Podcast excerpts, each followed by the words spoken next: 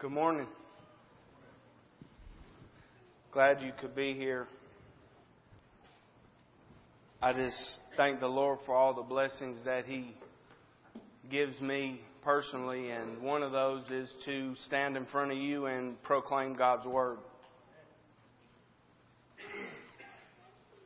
I love all of you, and I am so thankful that you have decided to come and praise the Lord and sing songs to Him. That song sounded so beautiful up here, the way that it comes forward. It gives me chill bumps. Love that feeling. if you would turn to James, the first chapter, I'll be speaking from James chapter 1, uh, the verses 12 and 18 at one of my classes in preaching school is on the Epistle of James. And I'm loving that class because I get to do five lessons uh, for my homework. And so you get to hear five lessons from James.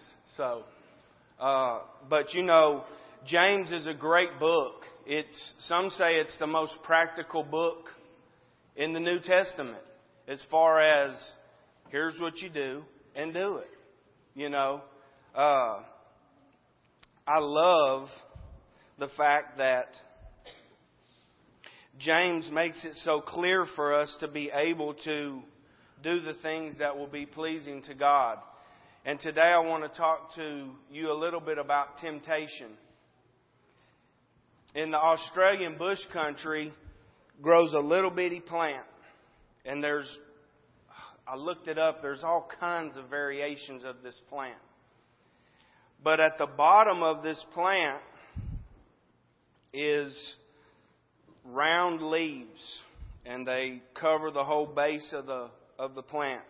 And there's a stem that shoots up out of this plant. And at the top of that stem comes this beautiful flower. On the bottom of those round leaves are hairs, little bitty hairs that stick up, and they have a dew looking substance on them. Very, very attractive for an insect. But what the insect doesn't realize is when they step onto the leaf, that it's a sticky substance when they stick onto the leaf, they become stuck, and as they move, the leaf folds up and ends up killing the insect. The temptation for that bug is, oh man, I'm fixing to get me something good to eat. But the end result is it's death. Temptation and our lusts are very similar to that plant because we see that it's such a great thing or we lose our focus for a minute on what's good and what's bad and we want that so bad that it doesn't matter what you tell me, I'm going to do it. I want to talk a little bit about that today. And I'm going to read these and then we're going to go back through them.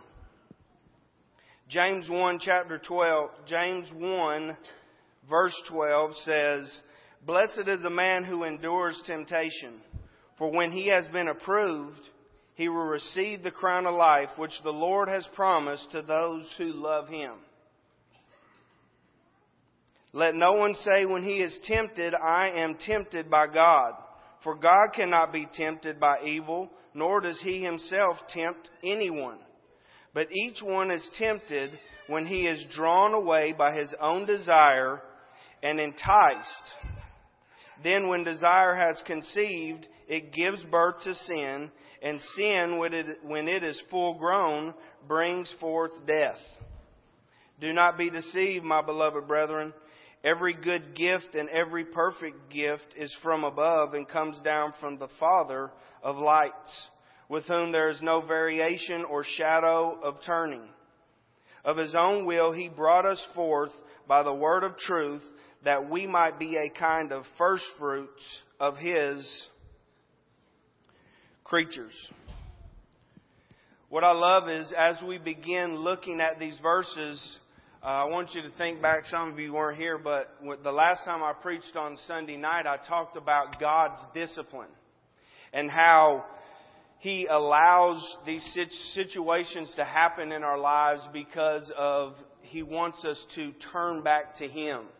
Sometimes we may not like the situation that we're in and we feel like that uh, it's unfair, but we know that God wants us to fully rely on Him in all that we do. So He allows these situations to happen in our lives. Uh, 1 Peter 4 1 says that as Christ suffered, we must be ready to suffer also. And by going through that, we have ceased from sin. We learn to put our hope and trust back into Him and not on us. Then we talk, I talked just briefly on a Devo, uh, which I wish I could, and I may still if I get a chance, to talk a little bit more about how Satan is a roaring lion. He's seeking to devour you. And that uh, our battle isn't against flesh and blood, but, but against rulers in this darkness of this age. Ephesians 6:12. And in order for us to be able to stand against those uh, uh, situations and schemes, that we have to put on the full armor of God. I, I say all of that, and we know all that, but I say all of that to, to bring us to what we're discussing today. God allows things to happen to see what and how we will act, whether we'll draw to Him or draw away from Him. While those things are going on, Satan, and, and I'm going to give an example of this in a little bit, he has tricks and schemes and ways that he tries to pull us away from God, such as the example with Adam and Eve, or as he tried to do with Jesus and failed in Matthew 4 1 through 11. Look at verse 12. It says, Blessed is the man who endures temptation, for when he has been approved, he will receive the crown of life which the Lord has promised to those whom he loves. What we need to understand today, my brothers and sisters, is that we are going to have to deal with temptation until the Lord comes back. This is something that we're going to have to settle in and understand in our lives is we are going to struggle with temptation. And when we understand that, then that will allow us to be able to face it head on and attack it the way that we need to to be pleasing to God. God is so great. You know, He makes things that seem so horrible and maybe when you're going through that, you don't quite understand it. And you may keep messing up and you may keep doing things that you shouldn't be doing. But the end result is for, is for you to turn back and look at Him and say, you know what? The only way I'm going to get through this situation is by looking to you. That's it.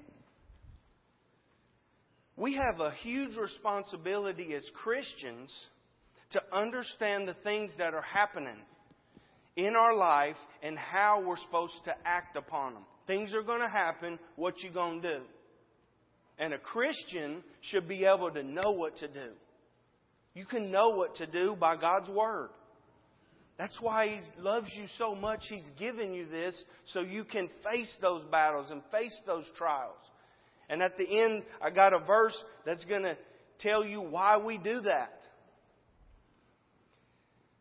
A great example also is uh, verse 13. Look at it. It says, Let no one say when he is tempted, I am tempted by God.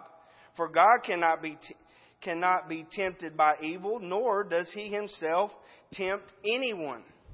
When we are faced with the temptation, which the Greek right here says an experiment, an attempt, a trial, or a proving, we need to understand God is not the one doing the tempting. It's us. we are tempted, and look at verse 14. But each one is tempted when he is drawn away by his own desires and enticed. Think about the temptations in your life. Sit back, think about it for a minute. Think about the sins that you commit on a daily basis that you're constantly being tempted with. Think about it.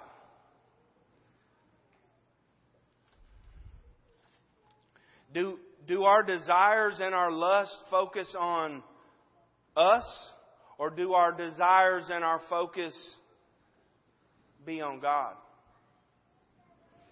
I know that we all face these struggles and all these sins because 1 John 1 8 says that if we have no sin, we deceive ourselves and the truth is not in us. So every single one of us in here faces a temptation all the time. I don't know what your situation is. I don't know what you're dealing with. But I know I, I know mine. Look at what happens when we give in to these temptations. Verse 15. Then, when desire has conceived, it gives birth to sin. And sin, when it is full grown, brings forth death. What's he talking about right here? Think about it. As you continue to lust, or desire a temptation, you sin. Whatever that temptation is, man, I want that, this, whatever it is, whatever you're fill in the blank. You, your sin, temptation, and you lust after it. It starts to grow as you sin. And what does it do? It starts consuming you. It starts taking over you to where you want to do it all the time. And then it becomes natural. Then it's not, it's not even a feeling anymore. Because now you're doing it all the time. And what does that bring forth? Death. Because what have you done? You have separated yourself from God. Because it's all about you.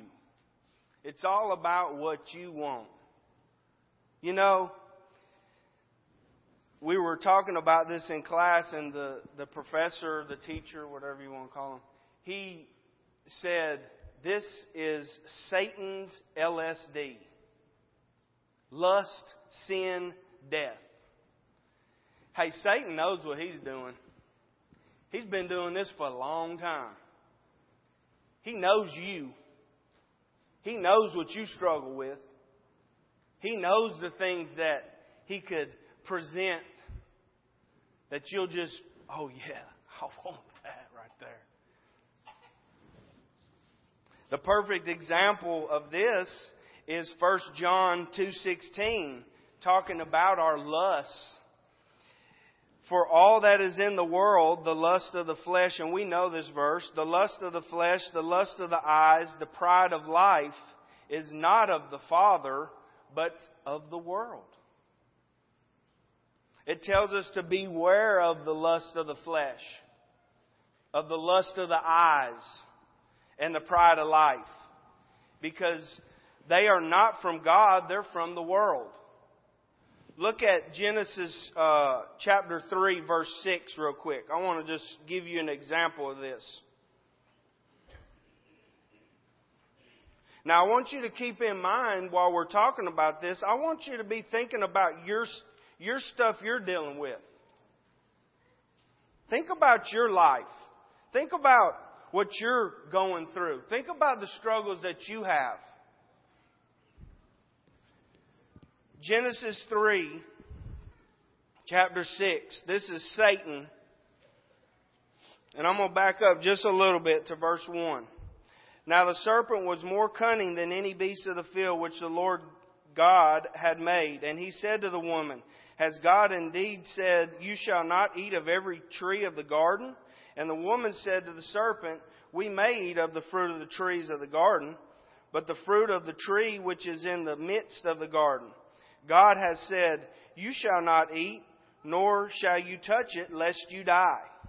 Then the serpent said to the woman, You will not surely die, for God knows that in the day you eat of it, your eyes will be opened, and you will be like God, knowing good and evil. So when the woman saw that the tree was good for the food, for food, lust of the flesh, and that it was pleasant to the eyes, lust of the eyes, and, and the tree desirable to make one wise, the pride of life, she took it of its fruit and she ate. We are tempted all the time with the lust of the flesh, the lust of the eyes, and the pride of life. Are we not? You think about your situations and you think about those sins you struggle with and you think about the benefits of it. Oh man, that girl looks good. And boom, you're hit. You're already on a, path of lusting flesh, eyes, and the pride of life. The way to attack or control the temptation is completely on you and how you want to live. It's in your heart. It's where your heart's at. Is your heart towards God or is your heart towards you? That's the bottom line. Who is it towards? Now, so that means if I if if I'm going to be towards God, my life is going to be boring. I will never get to have no fun because all the time I'm just going to be doing what I'm supposed to be doing. Is that how God is? Absolutely not. God loves you so much and He wants you to have an abundant life. And He wants you to have blessings beyond measure. But the only way that you can do that is by doing His will and doing what He wants you to do. Remember what Jesus said to the church of the Laodiceans in Revelations 3 15 and 16. He says, I know your works. When you are in sin and you are involved in sin, you are not doing the things that you are supposed to be doing. And he says, I know your works, that you're neither cold nor hot. I wish you were cold or hot. I wish you was either all the way for me or all the way against me. So then, because you are lukewarm and neither cold nor hot, I will vomit you out my mouth. Boy, that's rough. God can't, don't even want to. he wants to get it totally out, makes him sick to his stomach. You know that feeling when you get sick to your stomach? That's how Jesus feels when you ride the fence. When you do the temptation and you fall into it and you want to keep doing it, oh, I don't want to do it now. I won't do it for a while. Think about those temptations as we're talking about this. Get real personal with yourself. This is a way that you can spiritually grow, y'all.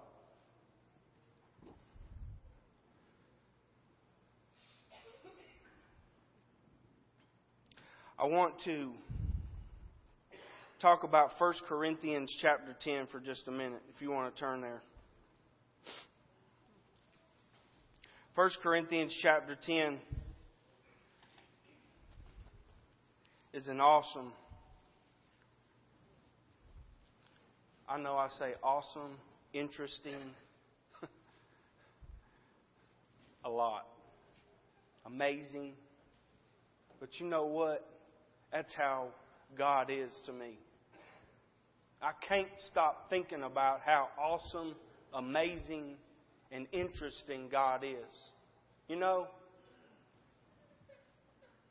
God, His Word will never leave you hopeless.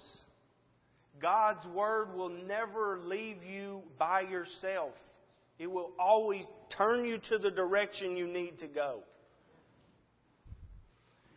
1 Corinthians chapter 10, and I'm going to read this and then I want to briefly talk about it.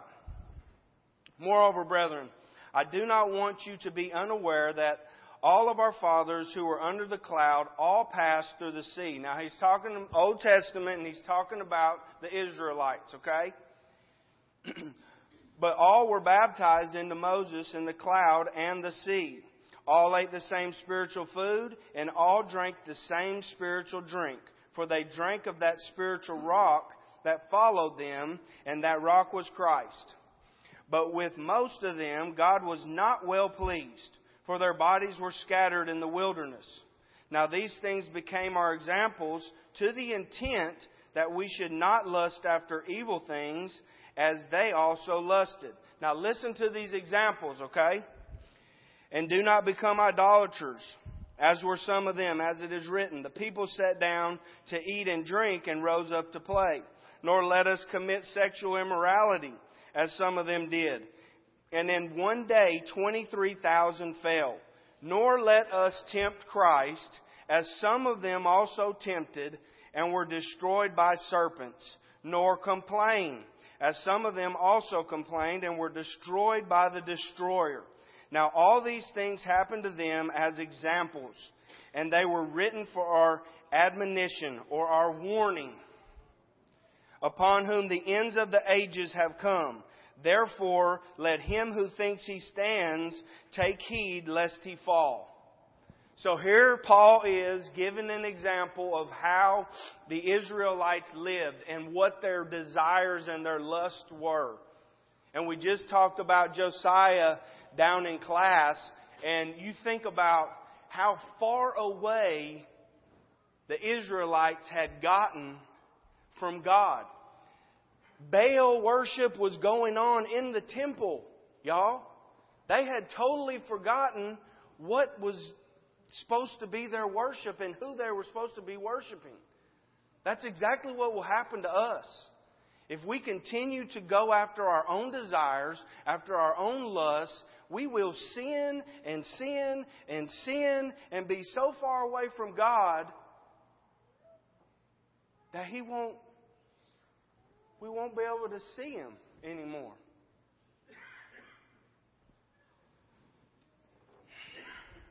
But look at verse 13. Look at this right here. No temptation has overtaken you except such as is common to man. But God is faithful, who will not allow you to be tempted beyond what you are able, but with the temptation we'll also make a way of escape that you may be able to bear it. Think about that. Every time you're tempted with your sin or your temptation, every time, God gives you a way of escape. Think about that. Every time, oh, I, you don't know my sins. My sins are way bigger than anybody else's. I'm, it's hard for me. That's why I can't do right. I can't do right because my sins are way. T- it's hard for me to pull myself out of that. Mm-mm. Nope. Can't can't buy that one. Because God says in every temptation, He makes it able for you to bear. Every time. He gives you a way out.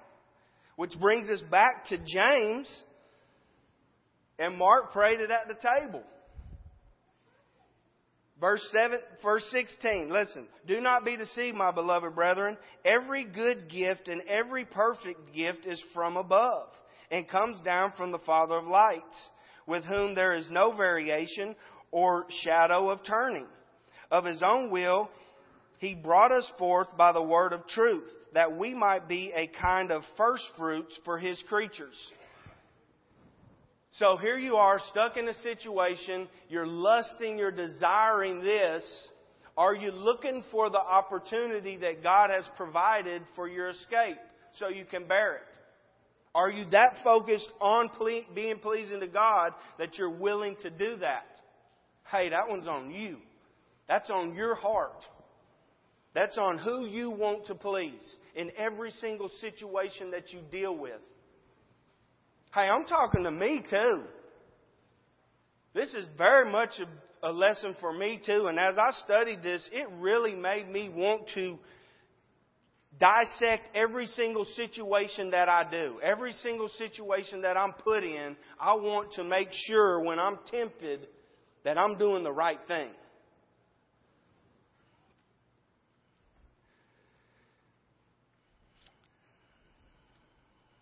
God is such a loving God, and He cares so much for us. And He wants children that will be obedient to Him. As I close, I want to read a psalm to you. And I want you to just listen to this psalm. I want you to get somewhere where you can listen to what I'm fixing to read. I just want you to hear God's Word speak to you right now.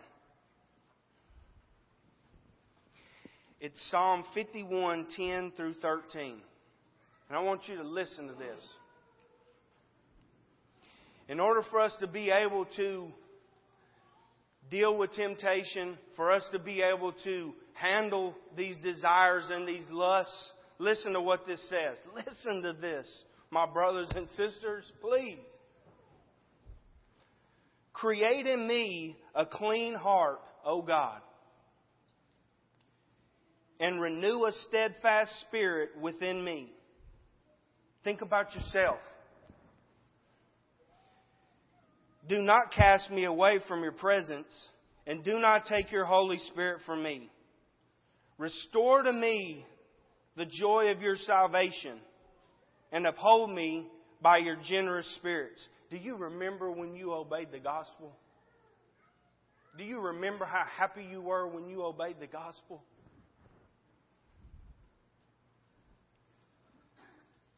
Then I, listen, when you do this, listen to what it says. Then I will teach transgressors your ways, and sinners will be converted to you. Go into all the world and preach the gospel, my brothers and sisters. You can't do that without a clean heart. You can't do it riding the fence. But we can do it. You can do it. With every temptation, God gives you an escape because He loves you so much. If you are here today and you have not obeyed the gospel, time is running out.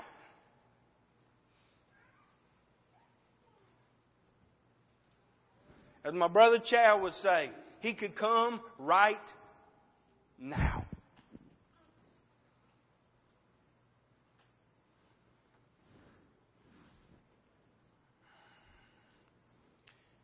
Create in me a clean heart, O Lord. Create in me a clean heart. Are you here and you're living in sin and your heart is not clean? Hey, don't be ashamed to come up here. I will tackle you in the right there with a hug. And I know plenty of other people that will too. Because we love you and we want you to do right and we want you to do the right things. Are you here and you haven't obeyed the gospel? Jesus loved you and He died on the cross. He was buried in the tomb and He resurrected. And He said, if you believe that and you turn from your ways of sin and want to live a different way, and that you're unashamed to confess that He's the Son of God in front of men, and you get baptized in this water, this magical water, mm-mm. it's a reenactment of what Jesus did for us the death, the burial, and the resurrection. And when you come out of that water, you are brand new. You are a child of God, and He has added you to the Lord's church. Because there's only one. There's only one church. If you want to be a part of that church, come right now. It's together we stand and sing.